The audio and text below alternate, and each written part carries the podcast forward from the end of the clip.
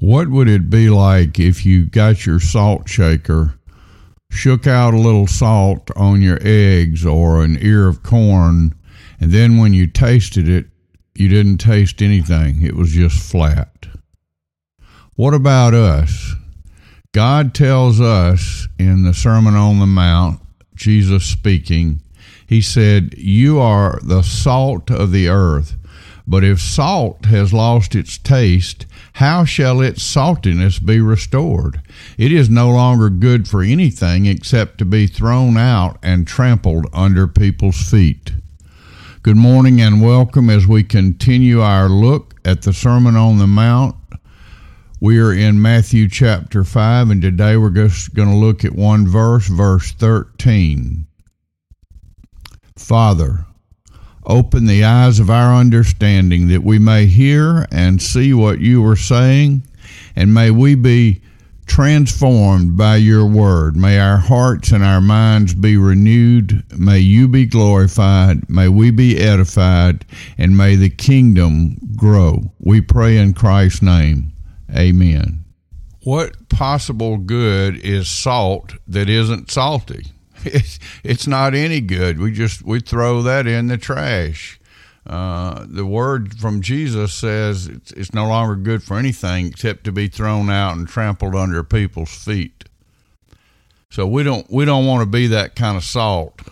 And so God has called us to be salt in the world around us. Next, we'll look at light. He calls us to be salt and light. But today we're looking at salt.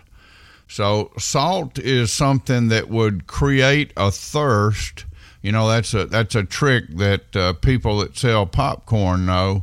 Put extra salt on the popcorn, you sell more drinks because it makes people thirstier. And when we're salt, we make people thirsty for a greater knowledge of God. They want to know what is it that he has, what is it that's going on in her that is so unique. How can he or she, how can they go through these challenging times that we're going through and we're overwhelmed and they're at peace?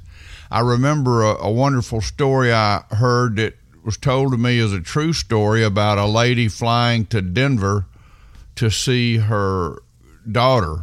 She had two daughters. One had passed away and one lived in Denver, and she was an older lady, and she was knitting on the plane as the plane started to descend, and they encountered some sort of serious problem, and all the people on the plane became very afraid, and even the flight attendants did as well, and they announced that, you know, they were in trouble, and everybody to buckle up and put their heads down. And this lady never quit knitting, and she never got anxious. She never showed any sign that something bad was going on. And when the plane finally landed and everybody was cheering and sighs of relief, but they looked at her and they said, "Ma'am, how did you do that?"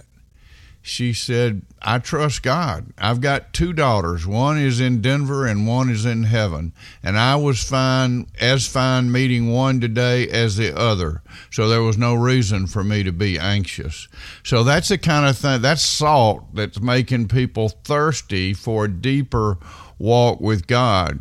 Another way to look at it is that salt as a preservative to prevent evil, to preserve from evil.